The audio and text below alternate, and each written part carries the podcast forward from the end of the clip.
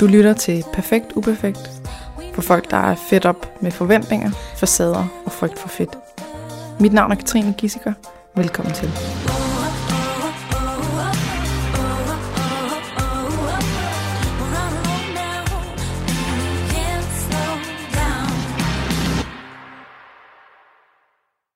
Jonas Germann. Ja. Yeah. Det er helt rigtigt korrekt sagt. Yes. Det er jeg meget glad for. Ja, velkommen til min podcast. Tak. Tak fordi at du gad at komme herind. Tak fordi jeg måtte komme. Og øh, tusind tak for din tålmodighed.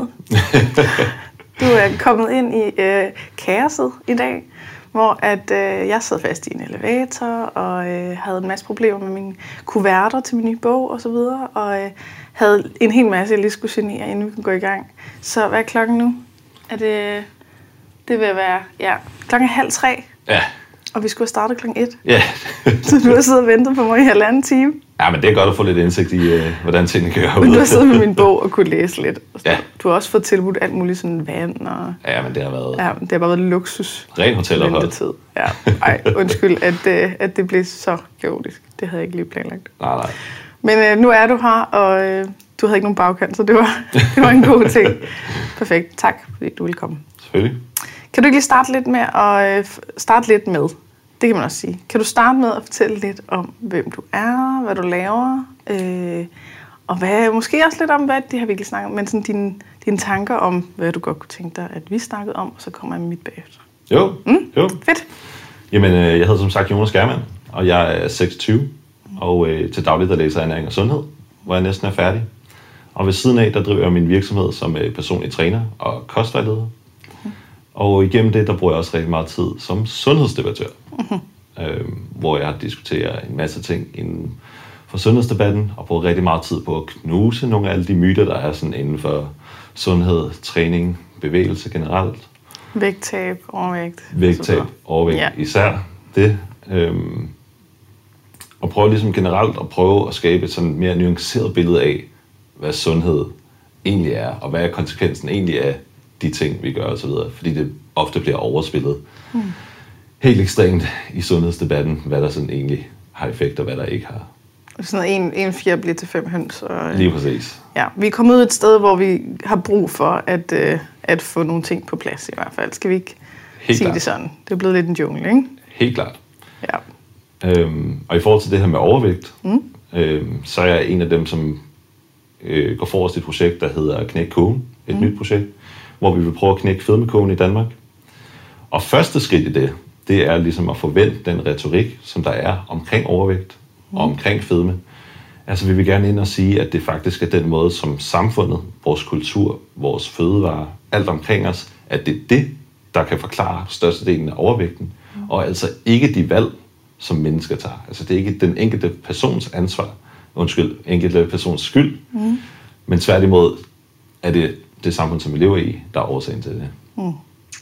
Så øh, Knæk Kurven, det er jo øh, Morten Elthø, der står bag. Ja, og Nicolaj Bak. Og Nicolaj ja. Bak, ja. Og der, det begynder vist at være et stort projekt med at involvere nogle øh, sundhedsinstanser og så videre. Så vi må håbe på, at det bliver gigantic. Helt klart. Og rent faktisk får ændret noget. Helt klart. Og det ser det også ud til, at det gør. Der er øh, blandt andet nogle store virksomheder og så videre, som har været med, allerede sagt ja til at være med Øh, som samarbejdspartner. Mm-hmm. Øh, så jeg håber helt klart på, at det kan være med til at ændre den måde, som vi, vi ser overvægt på og taler om overvægt på. Mm. Så øh, hvordan kommer en seksogtyve-årig ung, fedt mand med en meget lækker radiostemme, synes jeg, øh, hvordan kommer han sådan ind i en verden af at kæmpe for nogen, der måske ligger lidt langt væk, altså sådan øh, overvægtige kvinder. Hvordan, hvordan er du kommet til, at du, det er der, du gerne vil hjælpe? Altså, mm. det er jo også mænd, undskyld, men... Ja, ja. ja. ja det er måske første point, det, ja. er, det er også mænd. Det er også mænd, ja, sorry. Øhm, jamen, jeg kom egentlig ind fra den anden vej, den helt anden side af skalaen. Jeg øh, brugte den samme retorik, som er den, jeg kæmper imod. Det her med, at det er folks eget ansvar. Det er deres egen skyld, og hvis folk, de er fattige, øh, overvægtige, whatever, så er det deres egen skyld. Mm. Men man bliver heldigvis klogere. Uh, du kommer fra at have sagt de ting selv. Ja, det gør jeg. You and me both. Ja. Ej, hvor er det dejligt. Her er der simpelthen plads til, at man godt må blive klogere. Det må man gerne. Det, det skal godt. Man også kunne, synes jeg. Ja, tak. Øhm. Og hvordan bliver du klogere? De fleste de hænger jo fast i, at jamen, min overbevisning er den rigtige. Ja. Det er, folk skal bare tage sig sammen. Det ja. er jo bare altså, at tabe sig. Jamen, jeg tror egentlig, jeg oplevede det på første, på første hånd selv som personlig træner. Jeg kom fra sådan en meget øh, bodybuilding-stil. Altså, det er sådan noget, hvor du bare får, får bare en kostplan, så skal du spise de og de her måltider. Og hvis du ikke kan, så er der pisken og gulerøden, ikke? Mm. Altså, så motiverer man enten med, at åh, det var godt gået, bla bla bla, så skal du nok få gode resultater. Mm. Eller pisken, at det er ikke godt nok, det kan du gøre bedre, sådan ting. Og jeg fandt bare ud af, at der var nogle forløb, der ikke lykkedes. Mm. Altså, i starten, der havde jeg simpelthen forløb med overvægtige, især kvinder, hvor at det, det lykkedes mig ikke. Det var lige meget, hvor striks jeg gjorde det, hvor skematisk jeg gjorde det. Så jeg havde en af mine klienter i starten til at udfylde et skema for de øh, måltider, hun havde spist. Hun skulle simpelthen sætte et kryds for, når hun har spist måltid et på mm. sin kostplan, øh, måltid to og så videre, ikke? ja. Og det virkede jo ikke. Selvfølgelig virkede det ikke. Ja. Og det vidste jeg ikke dengang. Øhm, og jeg har altid været sådan meget videnskabelig, meget logisk orienteret. Mm. Så jeg begyndte selvfølgelig efterhånden, som jeg begyndte på videregående uddannelse og så videre, at komme mere ind i litteraturen på området. Begyndte ligesom sådan at læse om de forskellige perspektiver. Begyndte alt blandt andet at følge dig. Mm. Du har faktisk været til alle mine foredrag. Ja, det ja. har jeg faktisk. Det er meget bæret. Og de var gode. Tak. Så det kan anbefales. øhm, og prøvede ligesom sådan at lære modsatte perspektiv. Fordi hvis der er noget, jeg lærte af sådan, og den her videnskabelige tilgang, så er det, at man kan ikke bare have en holdning. Man må lytte til, hvad klogere mennesker, nogen som har studeret det her og øh, er inde i det her, de ligesom siger om de her ting. Mm. Og der blev det bare meget klart for mig efterhånden, at den videnskabelige litteratur på ingen måde viste, at, det havde, at overvægt for eksempel havde noget som helst med motivation at gøre, mm. noget som helst med viljestyrke at gøre, men det havde tværtimod alt at gøre med alt andet nærmest. Mm. Og det er multifaktuelt, ikke? At der yeah. er sindssygt mange ting, der spiller ind, hvor de fleste godt kan gøre det meget simpelt, ikke? At sige, men det er jo ikke, altså, det er jo ikke rocket science, det er jo ligesom bare luk munden lidt røven. Lige præcis. Ja. Øhm, og det tror jeg ligesom, det, det indså jeg ligesom bare, at det var problemet. Mm. Og så tænkte jeg, at der er ikke nogen, der sådan, altså der var nogen, der var begyndt at tage den her kamp, som dig for eksempel, øh, og gå forrest i det. Men der, jeg synes virkelig, der manglede frontpersoner i det. Mm. Øhm, og manglede ligesom nogen, der turde tage den kamp. For det er en sindssyg hård kamp at tage. Mm-hmm. Og du har, ved jeg, øh, også oplevet på egen hånd, hvordan det koster nogle tæsk. Mm-hmm. Ja, fordi... det var faktisk det, jeg ville spørge til. Ja. ja. Bare, bare men, men det er jo den her ideologiske kamp, ikke? Fordi mm. så bliver det ideologi, ikke? Vi kunne se det, da Morten Elthø var inde til sundhedsdebatten, ikke? Så står han og præsenterer oh. fakta på fakta på fakta. Der. Ja, lige ja. præcis. Og han står, der er evidens for det her og så videre. Og så står der en ren ideologi, ren følelse og siger, ja, men det er den personlige ansvar. Vi skal ikke gå ind og blande os og sådan ting, ikke? Mm. Og det er jo i virkeligheden, det tør jeg godt sige, det er jo ignorant. Mm. Altså, det er jo ignorant at gå ind og bevæge sig mod forskningen, når den er så tydelig på området. Mm. Og det er jo den retorik, som har skabt problemet i det fedmefremmende samfund. Altså, det er den retorik, som vi har hørt på i årevis, at det er overvægtiges egen skyld, de skal bare lukke munden og lette røven. Mm. Og noget, jeg ikke forstår, det er, at hvis vi antager, det var rigtigt, lad os antage, det var ja, rigtigt. Ja, lad os gøre det. Lad os antage, det var rigtigt. Der er et lille tankeeksperiment ja. der. Ja. Vi antager, det var rigtigt. Så lad os kigge på, hvordan kurven den har set ud for fedme og overvægt i Danmark. Den har været stigende år for år. Mm. Så man må jo kunne anerkende, uanset hvor man står ideologisk, at det, vi har gjort, har ikke virket. Mm. Så ikke at gøre noget og prøve noget andet, det er jo i virkeligheden bare... Så det er jo det er logik. Ja, det er jo, jamen, det er jo ikke bare det kommeste. Ja. Ja. Så, så. så der, man, kan, man kan prøve at tage alle følelserne ud og kigge på, okay, men den måde, vi har gjort det på de sidste mange år, hvordan har det virket?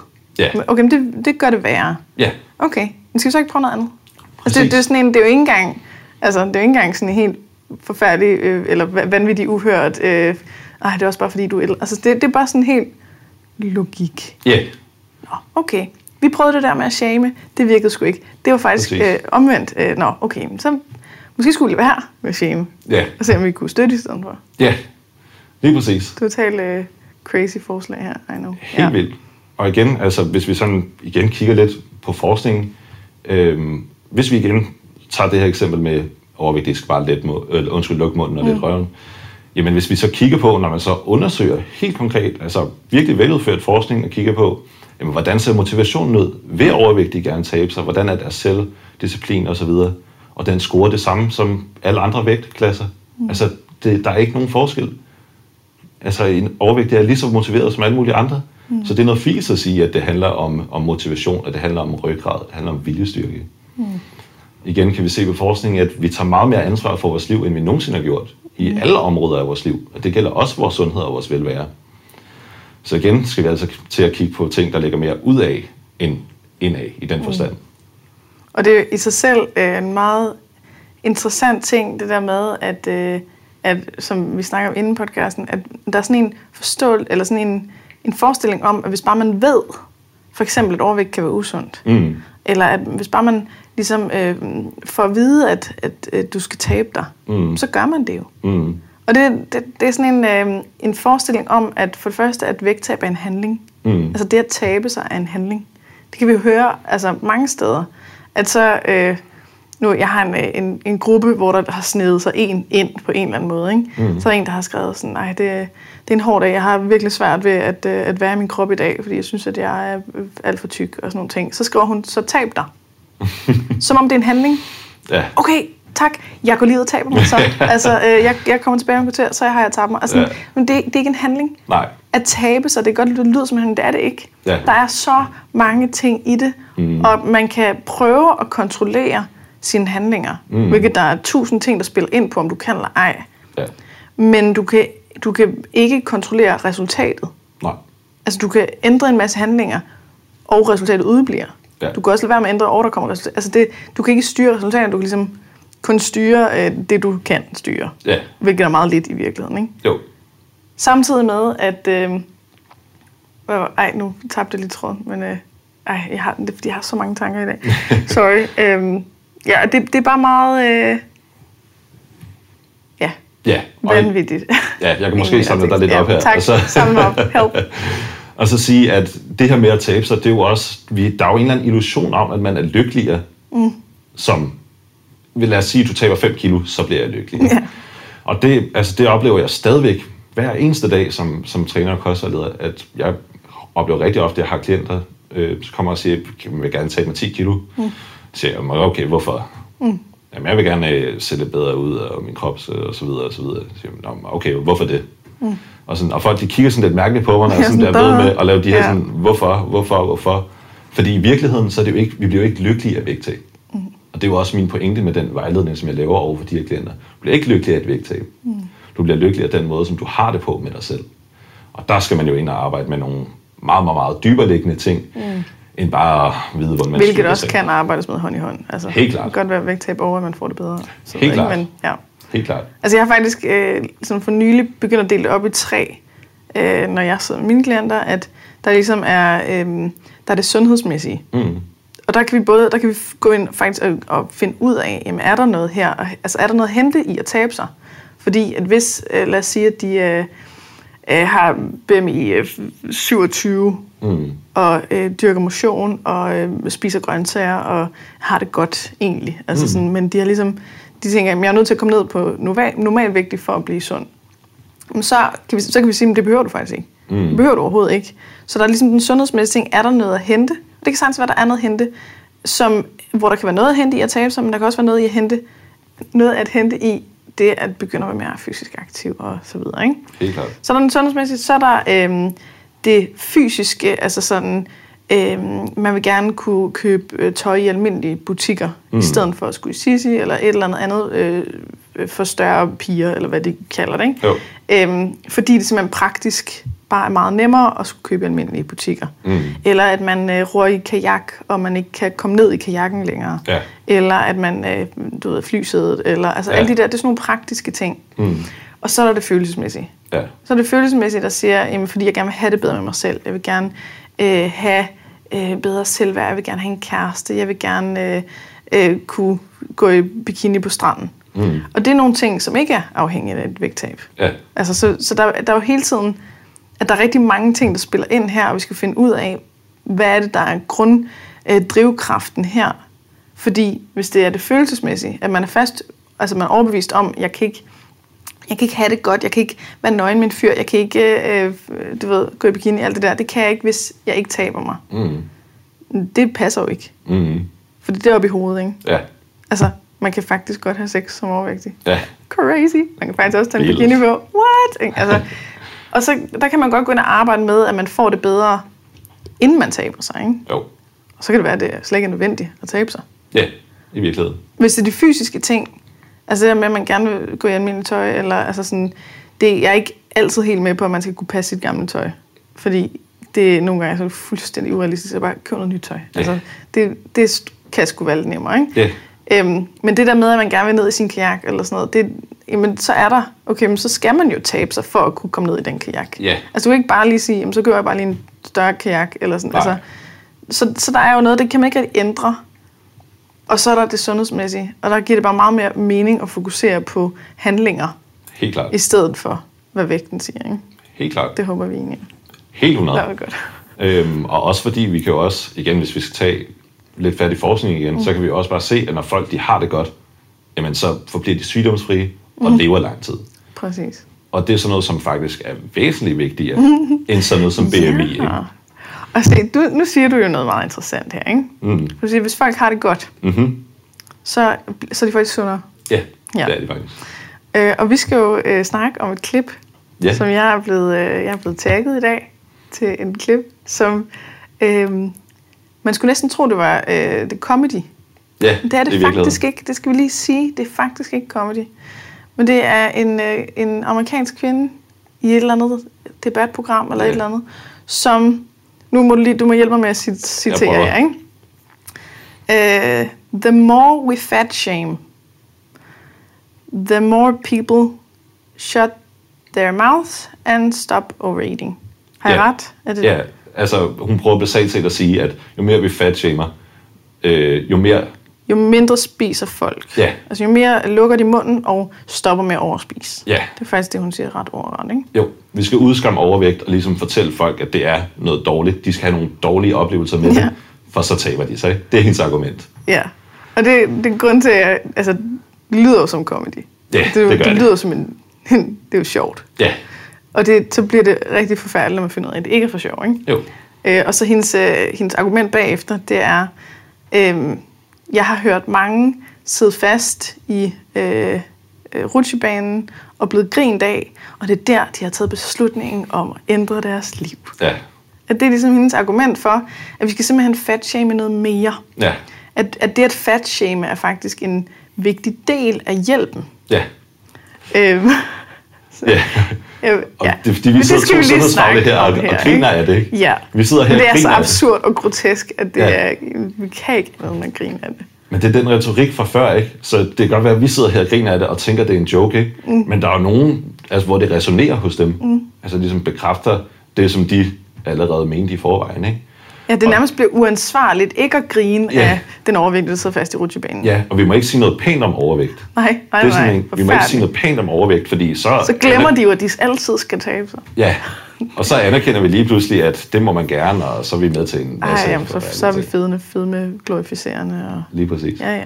Og igen kan vi se fra forskning af, fedmestigmatisering er med til at øge overvægt. Ja. Igen, det, altså den er det, hundrede procent det, klar. Der er ingen tvivl om det. Yeah. At hvis man bare går lidt ind i det, så bare... Altså, hvis man forstår, hvorfor at man overspiser. Yeah. Altså, de, der er mange, der overspiser på grund af skam. Yeah.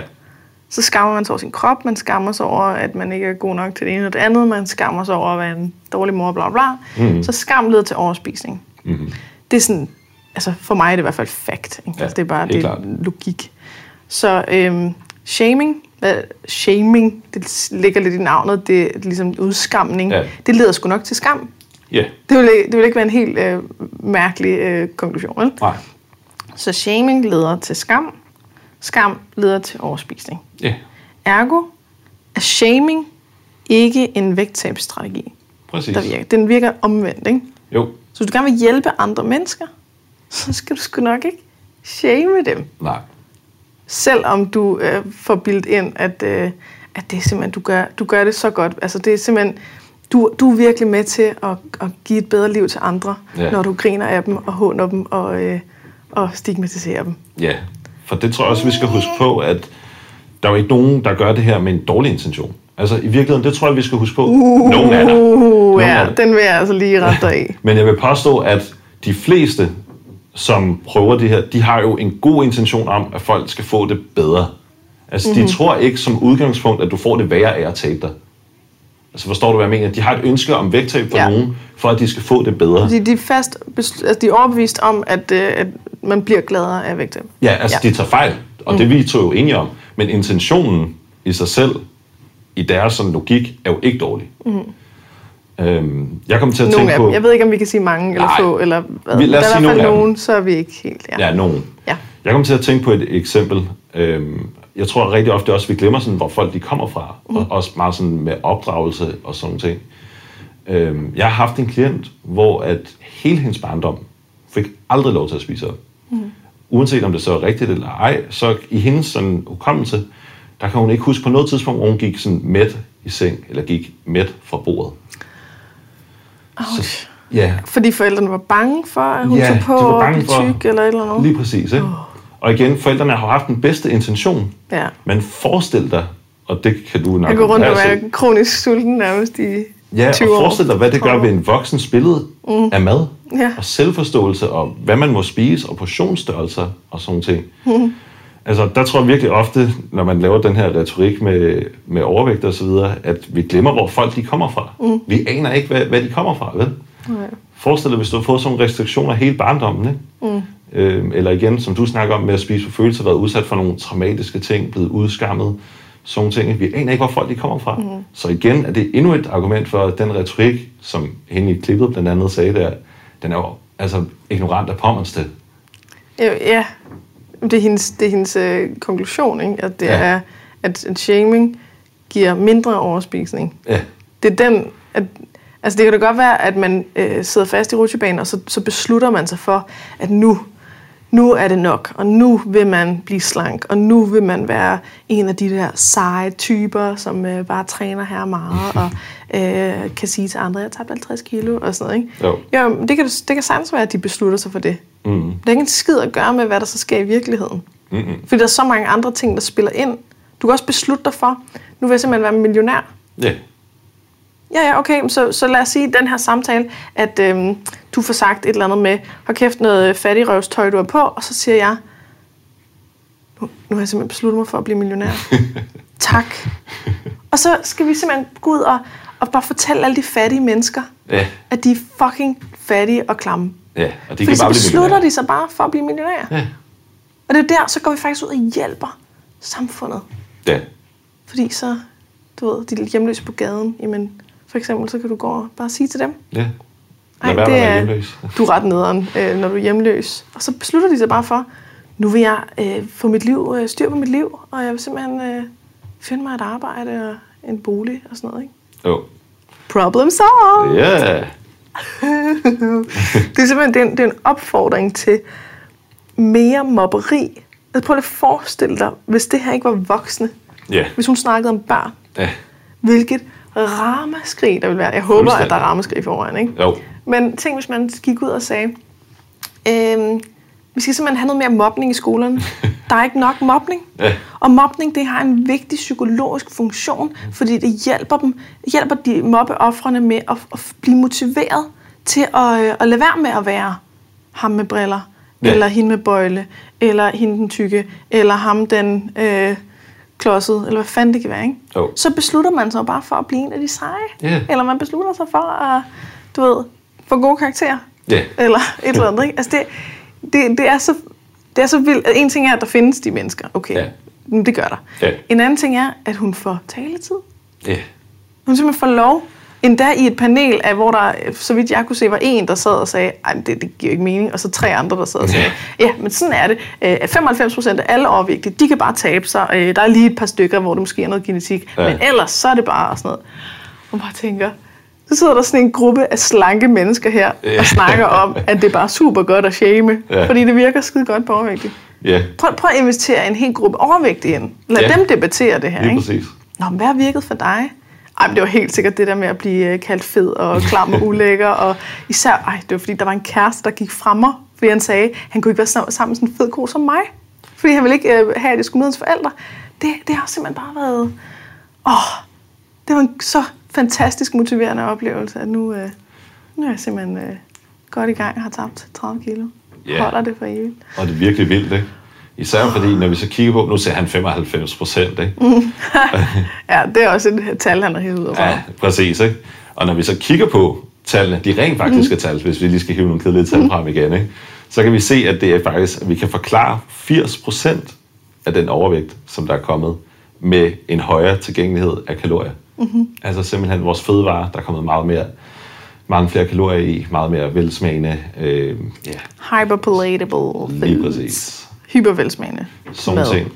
Og så der er designet mad, der gør, at vi er, det både er øh, mange kalorier i, der er ofte meget fedt i, meget sukker i, mm. nogle ting, der ikke mætter særlig meget, mm-hmm. der er ikke så mange fibre, øh, det er alle sådan nogle ting, som gør, at det er meget nemt at spise meget af. Det mm. har for de fleste også en psykologisk effekt, at det ikke bare er mad, men at det også er noget, der går ind og, og skaber en belønning op i vores hjerne, og så videre. Helt klart. Så nu, nu, nu er vi ligesom i gang med at prøve at forklare det her fedmefremmende samfund.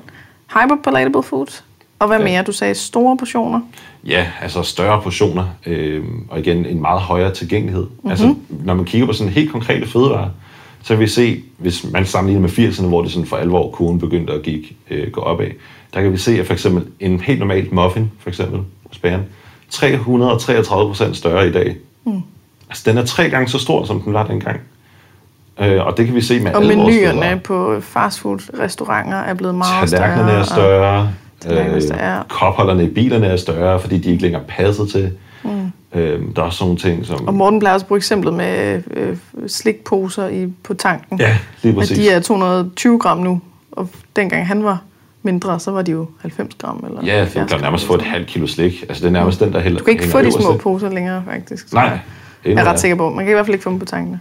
Altså, jeg er personligt... Kommer lige en god anekdote til. Mm-hmm. Jeg er personligt ret glad for sodavand. Mm-hmm. øhm, Så jeg nogle gange så lige forbi en tank og køber en sodavand, kan jeg godt lide.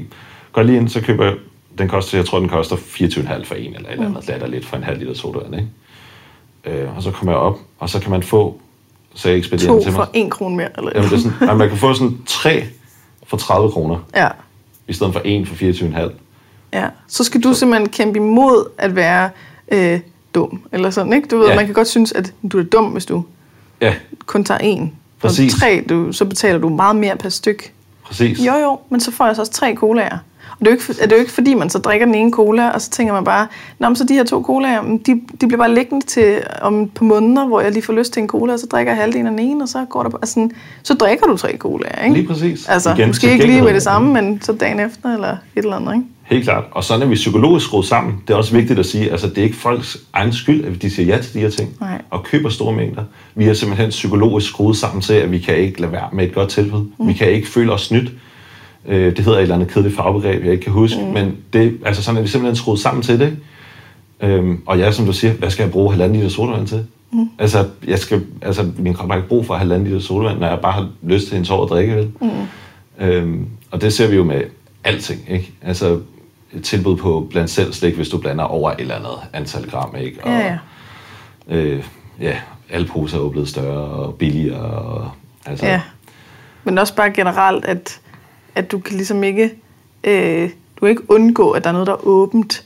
Og det er måske mest her i København, I don't know, men der er jo syv elevener, der er døgnåbne overalt. Ja. Der er Tanke, der er døgnåbne overalt. Ja. Der er supermarkeder, der er åbent til klokken fireogtyve nu. Ja. Der er fucking... Øh, kiosker, der udbringer yeah. om natten. Jeg har siddet klokken tre om natten og fået lyst til slik, og så har jeg skulle betale en halvtredser for det. Yeah. Altså for, at de bragte ud til mig, yeah. til min adresse. De ringede på min dør klokken tre om natten. Så kunne jeg få jeg købe noget sodavand og nogle øh, lakridser eller et eller andet, ikke? Yeah. Altså prøv at overveje, hvor, hvor sygt det er. Det er helt vildt. Det vil sige, det er der hele tiden. Så store portioner, meget velsmagende mad, og det er der hele tiden. Ja, sindssygt høj tilgængelighed, ikke? Mm. Og igen er det vigtigt at sige, at så sidder der helt sikkert nogen og tænker, man kan bare lade være. Man kan bare lade være. Du kan bare lade være med at vælge ja. Det. Men det kan vi ikke. Ej, det er, det er en god titel til den her podcast. Ja, det du kan, kan bare lade være. være. Ja, det er en god idé. Ja. Mm. men, øh, det, men det kan vi ikke. Mm. Når vi ser på forskning igen, hvis du lader folk have... Der var sådan en meget kendt forsøg, hvor man lod øh, en gruppe mænd. De fik adgang til sådan en klassisk slikautomat, du ved, hvor der er nogle sodavand og chips og sådan noget mm. i. De kunne tage det af dem, de ville. Og øh, så var der nogle dage, hvor de blev, fik restriktioner på, og nogle dage, hvor de bare kunne spise, hvad de ville. Mm. Og øh, sjovt nok, hver gang der var høj tilgængelighed, altså når de bare kunne tage, hvad de ville, så spiste de langt flere kalorier, mm-hmm. end de ellers ville gøre. Altså det er simpelthen bare i vores psykologi, at når der er en høj tilgængelighed noget, så spiser vi det. Ja. Øhm, og det er også det, der er så svært med sådan all-inclusive-principper, mm. og sådan noget med ferie og så videre. Fordi at tilgængeligheden er så høj, så det gør det næsten umuligt for os at vælge det fra. Mm. Øhm, og der tror jeg også, det er vigtigt at sådan lige pointere forskellen på nogle mennesker. Mm. Fordi der kan sagtens sidde nogen og tænke, det er nemt, jeg kan sagtens sige nej. Ja. Hvorfor kan alle ikke sige nej? Ja. Hvis øhm, jeg kan, så kan du jo også. Præcis. Mm. Og sådan er det bare ikke. Nej.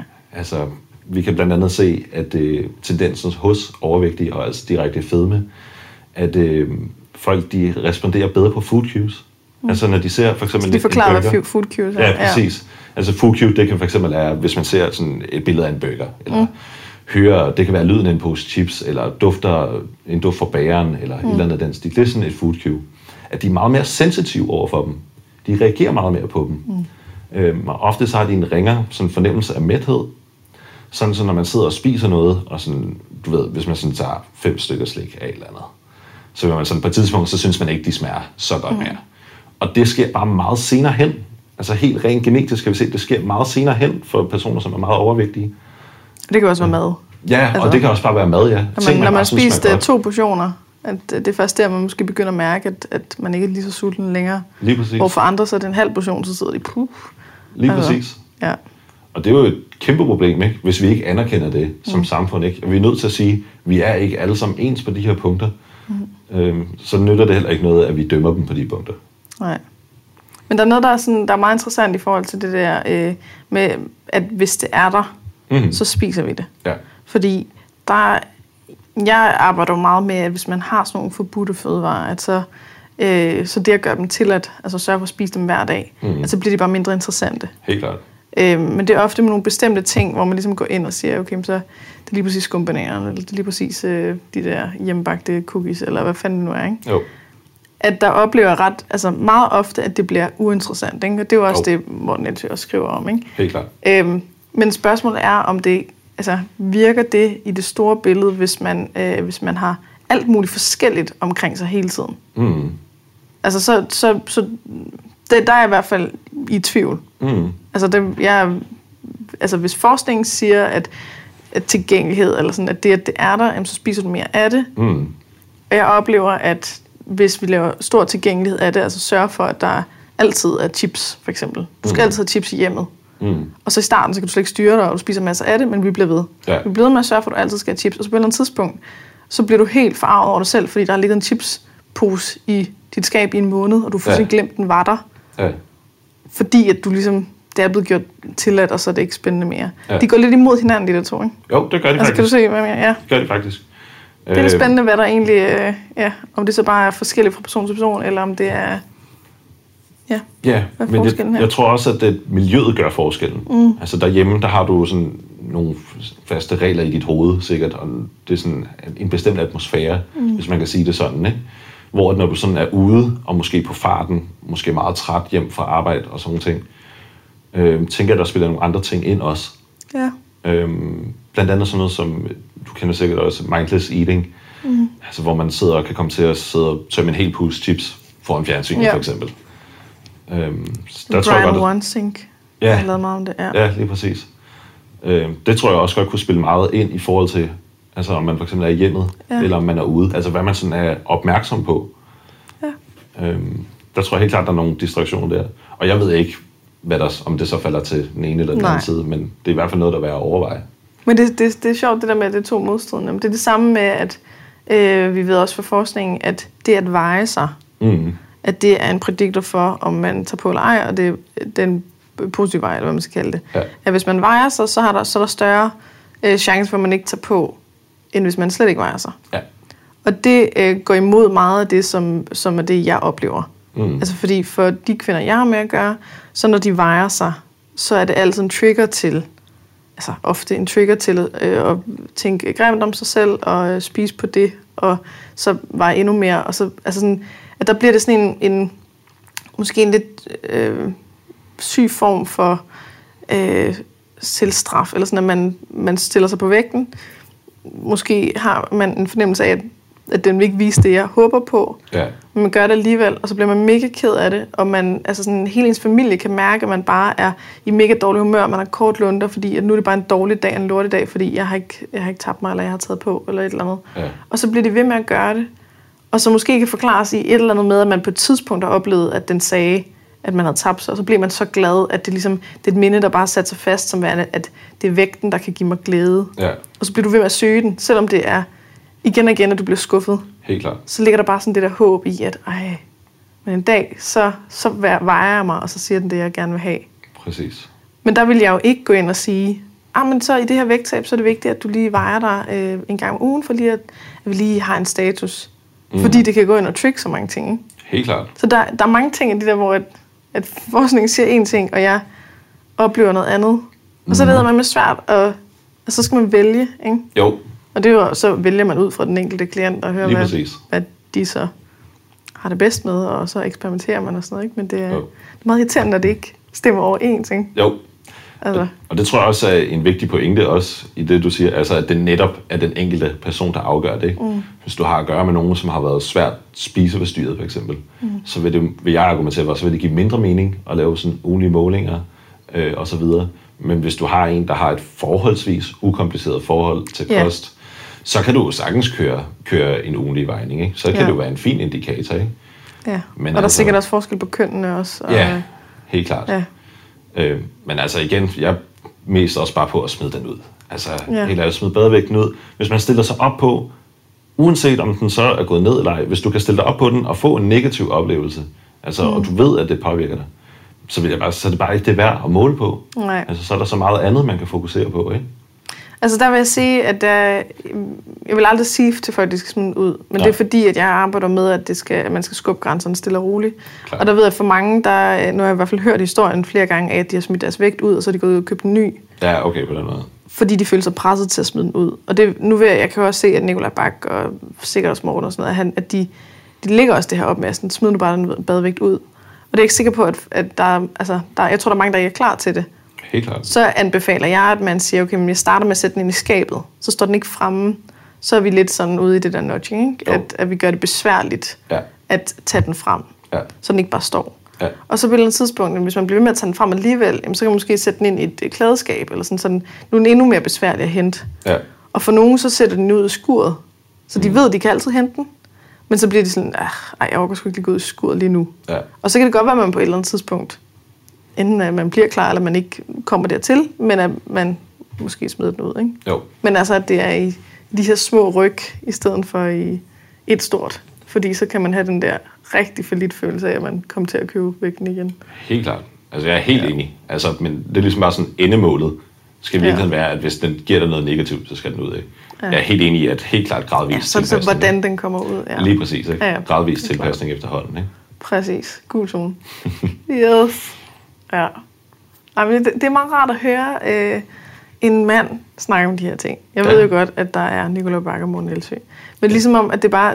Jamen, de to kan jo ikke... Måske også Morten Svane, ikke? Men de, de tre mennesker kan jo ikke bære alt det her for...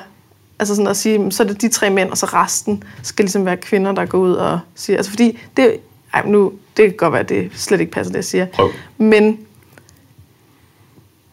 Ej, så jeg siger, for mig, ej, for mange, tror jeg, for ja. mange, øh, så virker det mere overbevisende, når en mand står og siger, for eksempel, at, øh, at, øh, at overvægt ikke er selvforskyldt. Mm. Det giver mere mening, når det er en mand, og det giver endnu mere mening, når det er en slank mand. Mm. Altså en trænet mand. Mm. Fordi at hvis det er en tyk kvinde, der står og siger det, så vil der med det samme komme alle de her, det er jo bare fordi, at du ikke gider at tabe dig. Det er jo bare fordi, at du... Øh, det er bare dårlige undskyldninger, bla bla bla, ikke? hundrede procent. Hvor man kan sige, en slank kvinde, det er måske... Øh, okay, men så, så, så, er, så er der måske mindre af det der... Øh, jamen, så er det bare fordi, det handler om hende personligt. Men en mand, en slank mand, så kommer vi helt ud i, at der ligesom ikke... Der, man kan ikke, man kan ikke, der er ikke nogen af de der, der kan bruge argumenterne om... Ja, ja, prøv at høre. Jonas, det er bare fordi, at du selv... Okay, du er ikke overvægtig, eller... Okay, men så er det fordi, nej, du heller ikke, nej, okay. Altså sådan, at det er, bare, det er bare meget stærkere, synes jeg, mm. når nogen, der går ud og endda bruger videnskab, ikke? Jo. Det er jo ikke bare at sige, at jeg har snakket med nogen, som har sagt det her, eller at det er en kamp, fordi at min kæreste er overvægtig, og øh, så derfor ved jeg, hvor svært det er. Men det her det er faktisk, at det er slanke, fitte mænd, der går mm. ud og siger, at overvægt er ikke selvforskyldt. Og især snakker til kvinderne, tænker jeg. Altså, men det, det kan sagtens være, at de også snakker til mændene. Jeg vil sige begge og bruger videnskab. Altså, nu er der bare ikke flere ting, der kan afmontere de der argumenter længere, vel? Præcis. Altså, det er, det er lidt den der, jeg tror, du er helt ret i det der med, hvis der stod en overvægtig kvinde og sagde det. Mm. Altså, vil hun bare blive udskammet fra sin holdning, ja, ikke? Altså, præcis. Det tror jeg helt klart også, vi vil se. Ja. Øh, og det er også derfor, jeg synes, at det er sådan et godt projekt, mm. altså Knæk Kuhn, hvor vi sådan går forrest og siger, men altså, det har ikke noget med det at gøre. Mm. Det, det har ikke noget at gøre med, hvem, øh, altså, hvem du er, og hvordan du ser ud. Forskning er meget klar på det her område, øh, og det vi er klar til at stå på skud for, alle sammen er klar til at arbejde fælles imod. Mm. Øh, fordi vi er ligesom seriøse omkring rent faktisk at forvente den her fedmekurve. Mm. Øh, så det tror jeg helt klart, at du har ret i, at det har en, en, en anden effekt. Ja, det håber jeg da i hvert fald, at det har. Helt klart. Det er meget, øh, det er meget frustrerende at sige, jeg, nu er jeg jo selv lidt handicappet i forhold til, at jeg kan ikke, jeg kan ikke så godt læse, så jeg er jo ikke særlig teoretisk stærk. Nej. Men til gengæld så har jeg en kæreste, der er det. Ja. Hvilket bare er, altså nu er jeg ikke, jeg er ikke sammen med min kæreste, fordi at han øh, er højt uddannet, vel? Men. men jeg vil sige, nej, men det er, det er sgu ikke, det er ikke, det er ikke usmart af mig, ej, det er at være en kæreste, men netop Anders Nedergaard, som bare er fucking kæmpe nørd i det her, man, han er fantastisk. I forskning, ikke? Altså han, hold kæft mand, det er, det er fandme smart af mig at være kæreste med ham. Ja, det er det virkelig. Så får jeg ligesom, så får jeg min, øh, min viden derfra. Og ikke fra Damebladet, eller fra øh, yeah. folk, jeg lige følger på Instagram, eller sådan noget som hende her. Ja. Yeah. Jeg var lige ved at sige Trunden, men det ej, sagde jeg ikke. Nej, det gjorde det du ikke. Det sagde jeg faktisk, ej. Men det sagde jeg ikke. Nej, det gjorde jeg ikke. Ja. Og han er jo også en af de helt fantastiske frontpersoner, som også går frem. Og, øh, så siger jeg tak. Tak på hans vegne. Tak på hans vegne, ja. øhm, og noget af det, som han også har promoveret, er jo blandt andet også nogle af de ting, som jeg i hvert fald synes er vigtigt. Det er måske lidt ved siden af Knæk Kuhn, men noget af det, som han ligesom sådan, det er også det med, altså du sådan har en mening mm. med livet. At du sådan, altså tænk på din livsstil oh, yeah. og sådan ting, ikke? Han promoverer blandt andet sådan noget, jeg ved, han tog på festival på et tidspunkt, yeah. og så bare altså, røg smøger og drak bajer i uendelige og tager noget narko og ja, ja, ja, ja. Noget af den stil, ikke? Han kører bare. Ja. Og så er han bare et meget bedre menneske bag. Ja, mm. og så er han bare, så han bare sådan, det er så meget bedre for min livskvalitet, ikke? Mm. Og det skal man virkelig også bare huske på i alt det her vægt op, vægt ned, at mm-hmm. livskvalitet er så sindssygt vigtigt, ikke?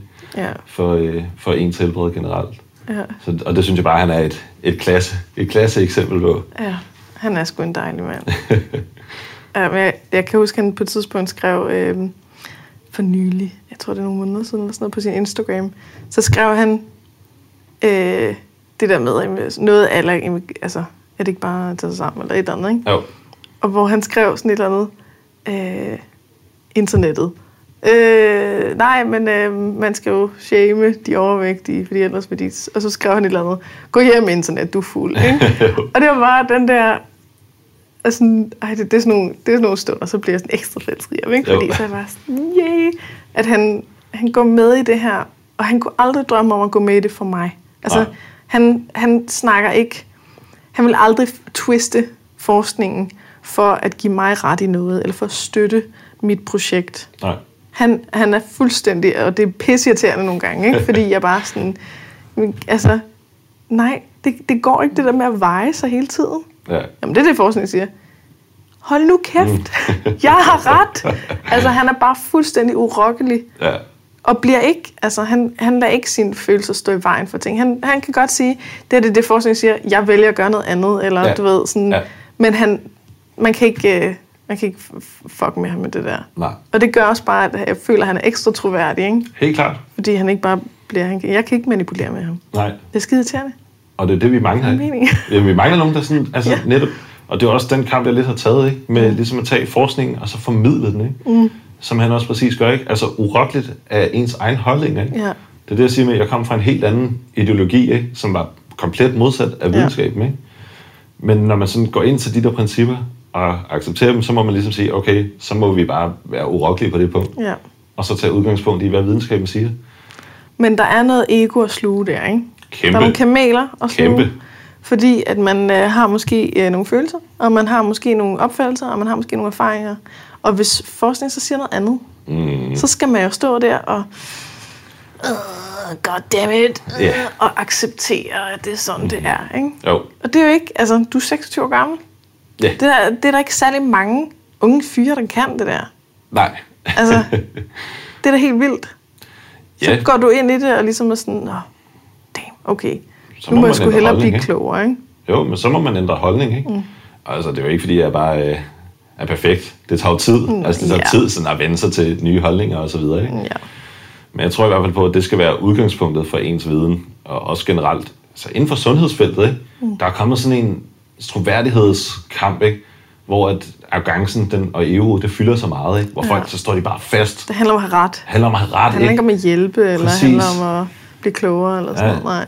Det handler, hvor at nu kommer der ligesom, føler jeg, at der kommer en ny bølge, som jeg selv føler er en del af, mm. hvor vi sådan prøver at lave et nuanceret perspektiv, mm. ikke? Prøve sådan, okay, at tænke, når vi sådan debatterer med en eller anden person, den her person prøver ikke at sige det med en dårlig intention. Mm. Hvordan kan vi sådan være med til at nuancere det på en måde, som ikke virker angribende, men som rent faktisk er med til at nuancere det, mm. frem for, hvordan kan jeg prøve at promovere det her, sådan så jeg bare viser, at nu har jeg bare ret. Ja.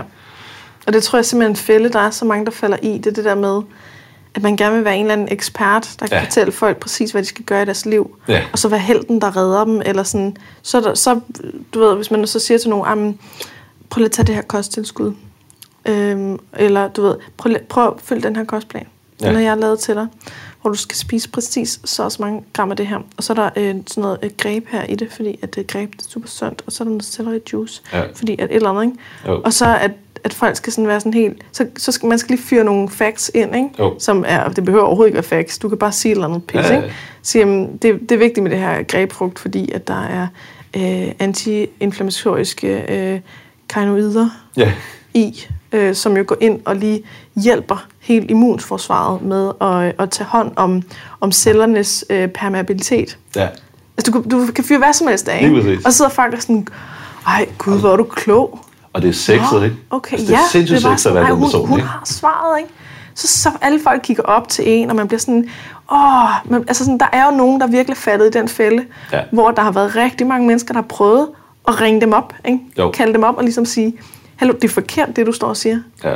Men de er så fast overbevist, at de elsker det her. Jeg tror simpelthen ikke, jeg tror ikke det er noget, de vælger selv. Jeg tror simpelthen, de er drevet så meget af den, den der bekræftelse og anerkendelse, at de ikke har noget valg. Helt altså, de kan ikke træde ud af det her. Ingen dårlig intention, igen. Præcis. Intentionen om, måske at hjælpe. Jeg er ikke, jeg er ja. ikke helt sikker, fordi den, den kan være så stærk, den der ego-ting, ikke? Jo. Altså, man, at man... Som udgangspunkt. Kan... Ja. Og der er fandme også nogen, der ikke vil hjælpe. Ja. Der er fandme nogen, der bare vil have ret, og nogen, der ja. bare vil... Øh, altså, sådan, det, alle dem, der, der er fast besluttet på, at det er bare om at tage sig sammen. Det er fuldstændig ligegyldigt, hvad forskningen siger. Det er ligegyldigt, hvad andre siger. Det er ligegyldigt, hvad eksperterne siger. Det handler udelukkende om at tage sammen. Alt andet er dårlige undskyldninger. Ja. De vil jo ikke hjælpe. Nej. Det er, ikke, det er jo ikke, fordi de sidder med en tanke bag om, at jamen prøv at høre, vi er nødt til at, at hjælpe de her stakkels overvægtige. De skal simpelthen bare, øh, vi er nødt til at hjælpe dem til at tabe sig og få et godt liv. Ja. Og der, der er bare ikke andre måder end at sige, nej. Tag dig sammen, Trunde. Du er simpelthen nødt til at øh, get that ass in shape. Eller sådan, ikke? Altså, det er sådan, jeg tror simpelthen ikke på det. Jeg tror, det nej. er følelsesmæssigt, at de har brug for at kunne du ved, retfærdiggøre deres egen dømme og shaming og nedværdigende opførsel. Kan man i hvert fald godt argumentere for. Jeg ja. tror bare, at jeg tror på det bedste, og tænker, at de har en eller anden positiv intention et eller andet sted. Men det er nok, ved at sådan noget blåret. Ja, men det er okay, og det er jeg egentlig med på. Altså, jeg ja. synes egentlig også, at man skal altså, ja. regne med, at folk de, de er gode, ja. og gerne vil andre det bedste. Og ja. hvis de ikke er det, at der så er en grund til det. Ja. Altså, der må simpelthen, der må være et eller andet, altså, der gør, at man bare, ja, det er svært, ja. ja. Men hvis vi tager fat i det her igen det tror, med... Sådan, det ja. ja, lige præcis. Mm. Hvis vi ja. tager fat i det her med sådan at formidle, hvad, altså det sexede at være formidleren, der bare ved det hele, ikke? Mm. Så er det også sindssygt usexet at skulle være den, der ligesom laver det nuancerede svar, ikke? Ja, fordi, det er jo den der evige kamp, ikke? Jo, fordi... Og kæft, hvor er det kedeligt at høre om, at det her det faktisk ja. er, ikke er så simpelt, eller... Ja, og man kan lave en enten eller, ikke? Ja. Så når folk kommer med sådan nogle meget specifikke spørgsmål til mig, ja. jeg får rigtig mange spørgsmål i min indbakke hver dag, så er det ofte sådan noget meget specifikt om kosttilskud og sådan noget. Ja. Og så plejer jeg bare at svare, det er ligegyldigt. Hvad for en mærke fiskeolie skal jeg bruge? Ja, nu behøver jeg slet ikke bruge fiskeolie. Altså, ja. Det er bare sådan, hvordan skal jeg træne sådan og sådan her? Det er også ligegyldigt, ikke? Ja. Og det er bare sådan, det kan komme til at virke meget usexet igen, ja. og derfor er det ikke så attraktivt. Vel? Og det er også derfor, ja, vi ikke ser så mange frontpersoner for det, tror jeg. Vi ser flere i hvert fald ikke dem, der før. kommer i medierne, fordi at, at medierne har brug for de der overskrifter, de har brug for reaktionerne, de har ja. brug for at de har brug for sådan en som... Nej, jeg skal ikke nævne navn, det har jeg lært. Ja. Øh, at, der, at der står nogen i Godmorgen Danmark og siger, øh, det her, det, det, det er vigtigt at spise, eller det her, det må du aldrig spise, eller det der, det fedende, og det der, det slankende. Ja. Øh, at det her må du kun spise i weekenderne, fordi ja. eller... Altså sådan, de har brug for det, fordi vi, de, folk gider ikke at høre om nuancerede ting, vel? Altså, Nej. de gider ikke høre om, at for nogen så er det sådan, og for nogen er det ikke sådan. Og de gider ja. ikke høre om, at vi kun kan sige ting overordnet. Nej. Fordi forskningen kan aldrig sige noget specifikt. Den kan jo ikke sige, Nej. at lige præcis øh, så og så mange øh, gram af lige præcis det her slags bær øh, får dig til at øh, undgå... Altså, det, det, det kan vi ikke. Nej. Vi kan sige, at frugt og grønt, det ser ret klart ud til at have en positiv effekt på alles helbred. Ja. Det, det ser faktisk ikke ud til, at der er noget som helst, der indikerer, at øh, frugt og grønt gør noget værre. Nej. Men du kan ikke sige, du kan ikke gå ind og sige, at øhm, okay, er æbler bedre end pærer? Hvad, hvad er sundest? Pærer eller æbler? Altså, det kan vi ikke sige noget om. Ja, det, det er ligegyldigt. Altså, det, ja. det, vi skal have det overordnet. Det, det kan faktisk slet ikke. Det er for kedeligt. Det, det er alt for kedeligt. Og så lige pludselig så er der en, en overlæge i øh, et eller andet ja, ja. medieblad, som går ud og siger, siger, at du ikke må spise frugt. Ja, ja, altså, eller et max om dagen, og så tænker man... Ja. Altså, Ej. hvor kom det fra? Og hvorfor fik den her person taletid? Præcis. Og hvorfor er det, at man udvælger folk ud fra deres øh, holdning, eller hvad de siger, frem for ud fra deres faglighed, ikke? Ja. Yeah. Altså, hvorfor er det... Nej, nej men det, jeg kommer til at afsløre, hvad jeg snakker. Ingen navn. Hvorfor, men hvorfor er det, at hvis man øh, har en bachelor i idræt, ja. hvorfor bliver man så ernæringsekspert? Ja. Yeah. Hvad fanden har de to ting med hinanden at gøre? Ja, yeah, ikke særlig meget. Altså... Ja. Nå, men det er også bare... Øh, men der er helt... Der er faktisk... Det er en af de steder, hvor jeg er overbevist om, at der er en intention om at hjælpe. Ja. ja.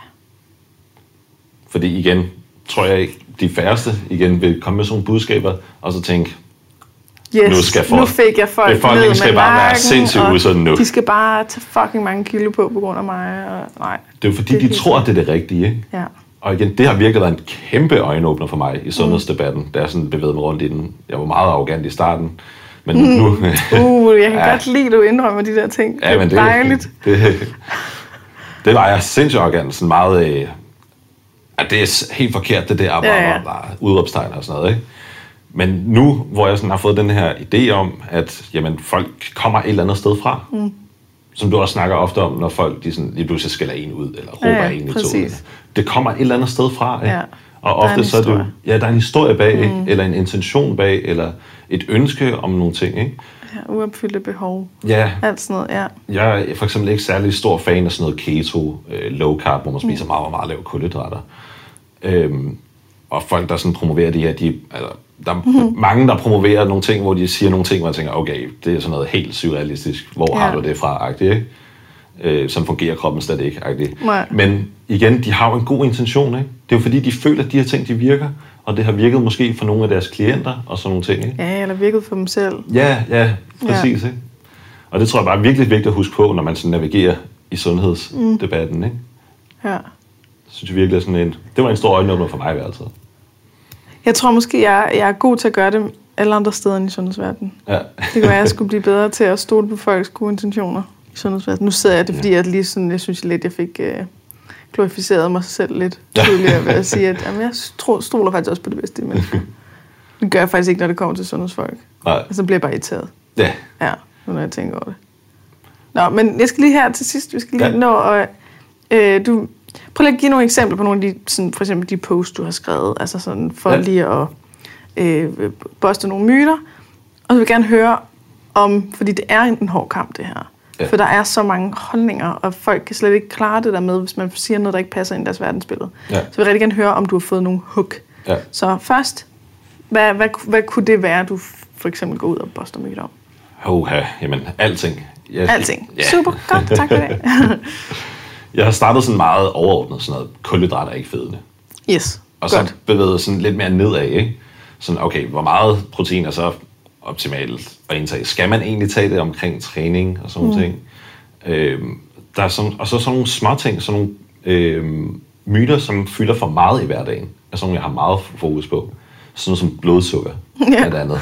Som du også snakker meget om. Det er bare om, det nye, ikke? At øh, alting er bare at spise efter sit blodsukker. Lige præcis, ikke? Så, ja, sådan, for et stabilt blodsukker, ja. Ja, lige præcis. Så sådan knuse myter om, at jamen, altså, dit blodsukker er allerede stabilt. Ja. Øh, og, din og det skal svinge, og det er stadig stabilt, når det svinger. Ja, lige præcis. Mellem fire og otte millioner. Ja, lige præcis. Ja. Lige præcis.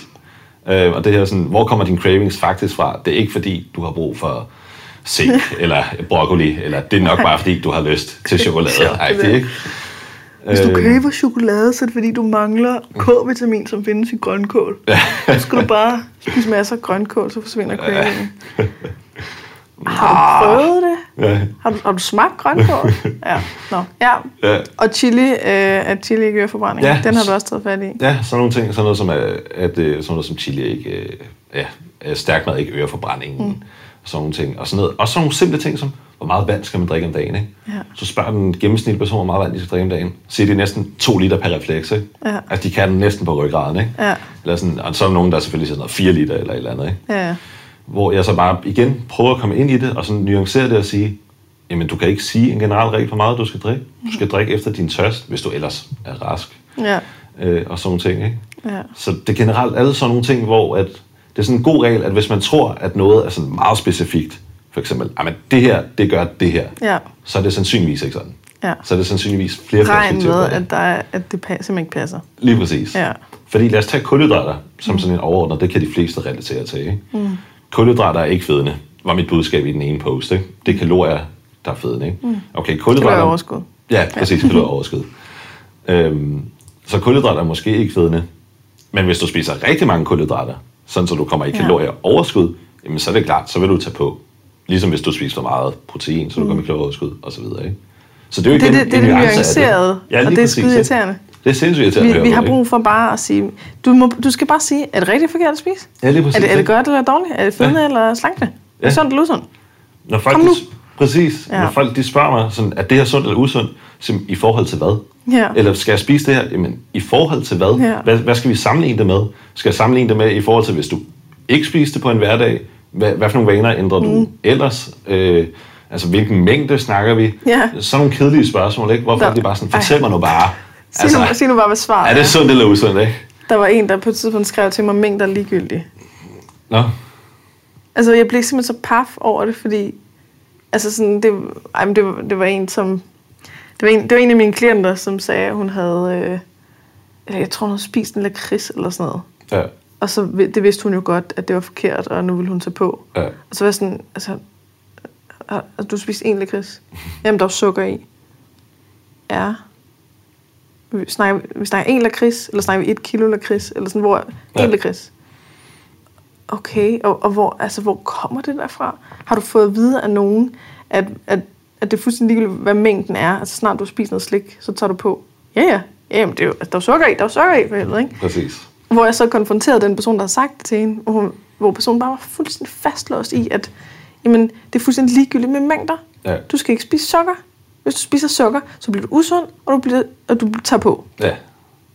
Og bare tænker, du, du skal slet ikke have lov til at udtale dig til nogen. Nej. Fordi hvis du mangler så basal ting, så betaler en, en, en forståelse for, at, at mængder er fuldstændig altafgørende. Og, altså, ja.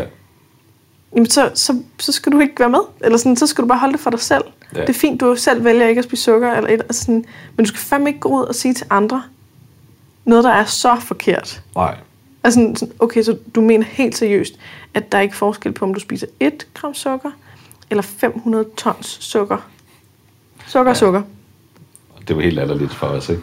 Oh, jamen, vi skal ikke engang gå ind i, at, at sukker faktisk, det er fuldstændig ligegyldigt, om kalorierne kommer fra sukker eller broccoli. Yeah. Men øh, ja, ej, det var meget forstændigt. Okay, så det er sådan nogle ting, du tager op. Ja. Yeah. Du har sikkert også haft C-vitamin, synes jeg. Jeg husker noget ja, med, at det, tiden. Ja, har detoxer et eller andet pis. Yeah. Nope. Yeah. Ja, okay. Så øh, det her det er nogle ting, som ofte vil skabe øh, reaktioner hos folk. Helt klart. Er der nogen, der er blevet sure? Er der nogen, der er gået i personangreb? Er der nogen, der har sagt til dig, øh, det passer i hvert fald ikke, fordi jeg keto er det bedste, eller andet, eller andet? Hvad, hvor, hvor, hvad? Ja. Har du haft de der hug? Det har jeg, helt klart. Sådan. Helt klart. Øh, Og du bliver, du bliver ved alligevel.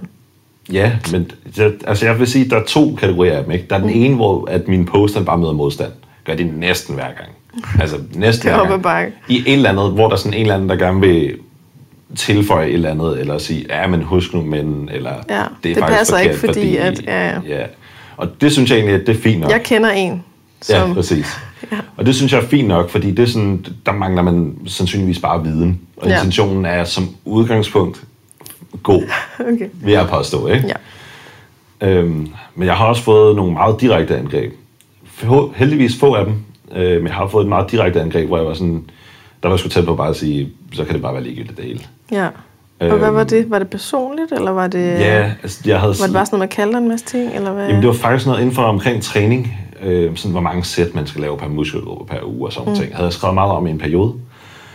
Øhm, og så var der en, der skrev lang besked til mig. To personer faktisk, jeg tror, de kendte hinanden. Mm. Øhm, sådan en lang, lang, lang besked om, at, at hvis han bare havde holdt sig til videnskaben og så videre, så havde han aldrig rykket sig til det der, det der.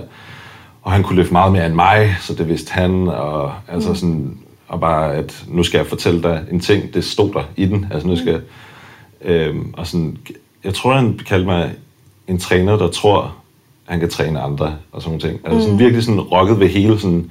hvorvidt det var legitimt, at jeg sådan kunne få lov at coache andre. Ja, det er faktisk uansvarligt, eller, det, det du arbejder ja, med. Ja. I virkeligheden, fordi at jeg holdt mig til forskningen. Ikke? Mm.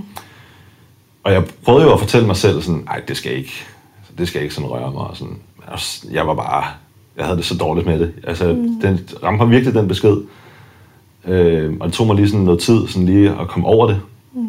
Fordi den var sådan meget, jeg kan ikke huske den i detaljer, den var bare meget, meget, meget, meget angribende. Mm. Og sådan meget...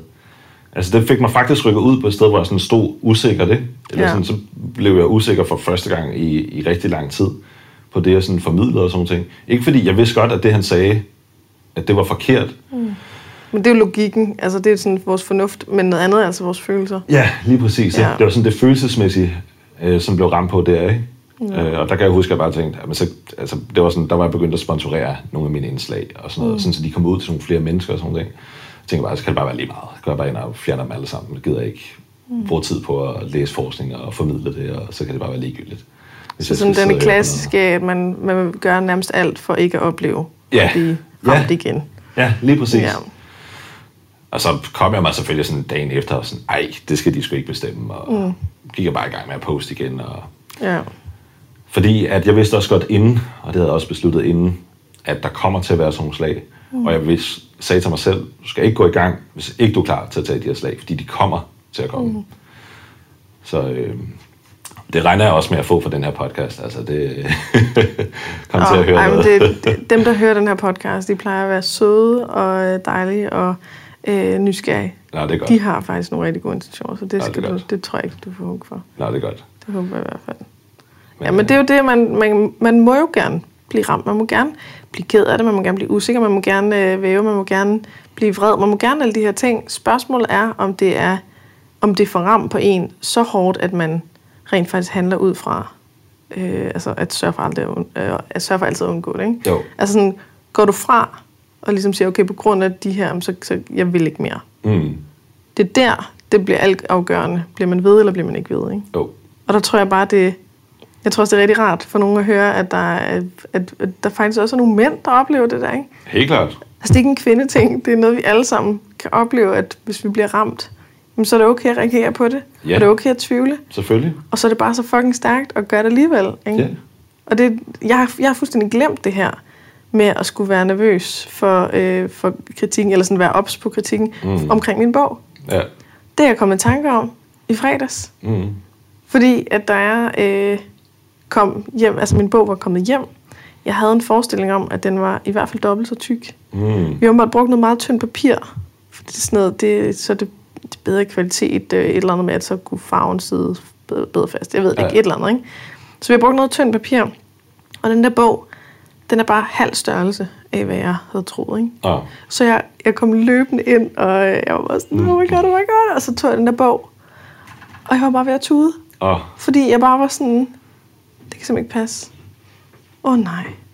Så er det her jo, altså, det, det her, det, det får jeg jo så mange hug for. Ja. Folk vil synes, at det ikke er en rigtig bog. Ja. De vil synes, at det er for dyrt med to hundrede og niogfyrre kroner for sådan en lille lortehæfte. Ja. De vil tænke, at øh, hvad fanden er meningen, at jeg havde faktisk lagt et billede op af sådan en, hvor vi havde simuleret en bog, eller hvad man kalder ja. det, ikke? Sådan ja. animeret en bog. Ja, sådan i tre D-agtigt. Præcis. Ja. Og den ser meget tykkere ud. Ja. Så nu har de fået en anden forventning, og nu vil de synes, at jeg er en fucking svindler.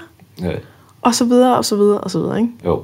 Og så havde jeg en hel weekend, hvor jeg bare var sådan, oh fuck, oh fuck. Jamen, der er jo der er tre hundrede mennesker, der har købt den der bog, ikke? Det er jo ikke, jo. fordi jeg kan fortryde nu. Nej. De er nødt til at få den, og de har betalt, og altså sådan, okay, hvad, hvad hvis de alle sammen sender den tilbage, eller hvad hvis de, øh, ej, nej, nej, og så, okay. Og så lige pludselig tænker jeg, okay, hvad er det nu? Hvad er det nu, det her er? Nå, det er det der angst, for ikke at være god med. Ja. Okay, så hvad er det nu, jeg skal gøre? Jeg skal blotte mig. Okay. Så tog jeg et billede af den, mm. så man kan se, hvor tynd den er. Mm. Og har det liggende klar på min telefon, og skal så, hvis jeg når det i dag, lægge en post op, hvor jeg fortæller det her med, jeg er pisse bange for, at I alle sammen synes, at den er for tynd. Yeah. Og så er det ikke noget, der kan bruges mod mig. Det ikke, jeg kan ikke skamme mig over det længere. Det er ligesom, nu har jeg sagt det højt, og så er jeg bare, nu er jeg klar på, hvis der så er nogen, der skriver, jamen det synes jeg faktisk, den er. Yeah. Det, det er helt okay, så send den tilbage til mig, så skal jeg nok give dig penge tilbage. Altså sådan, men det der med ikke at, at gå i fælden af at tænke, okay, godt, fint, jeg, jeg, skal, jeg skal kalde den hjem, jeg skal skrive til dem, jeg beklager, I får ikke jeres bog, eller jeg skal, jeg skal stoppe mit arbejde, jeg skal, jeg skal lukke virksomheden. Ja. Det går ikke. Altså sådan, jamen, sige, du, der skal være plads til det der, ikke? Jo. Der skal være plads til, at man uh, lige bliver ramt og, og sådan. Helt klart. Ja. Altså det sjove var, at jeg så din bog lige før, og jeg skænkede det ikke en tanke. Ja, altså, jeg har ikke tænkt en eneste tanke om tykkelsen eller noget som helst. Og jeg har jo set alle de der priors og sådan noget. Så. Okay. Nå, men det er meget godt. Det er meget godt at vide. Men også selvom du synes, at den, åh, den er da godt nok lidt tynd. Ja. Jamen så, der står jo det, der skal stå i den. Ja, det altså, skulle jeg, det så, enten så skulle jeg have, så skulle jeg valgt tykkere sider, eller så skulle jeg have fundet på halvtreds sider mere for fyld. Ja, og hvorfor skulle det? Så ville jeg sgu da også få kritik for det. Ja. Altså sådan, der er halvtreds sider, hvor du står. Øh, og derfor så tænker jeg, at muligvis kan det ske, at man eventuelt kan få en idé om, at det måske er... Altså, det går jo heller ikke. Nej. Så øh, ja, men det, det er jo bare, jeg kender det. Ja. Jeg kender det alt for godt.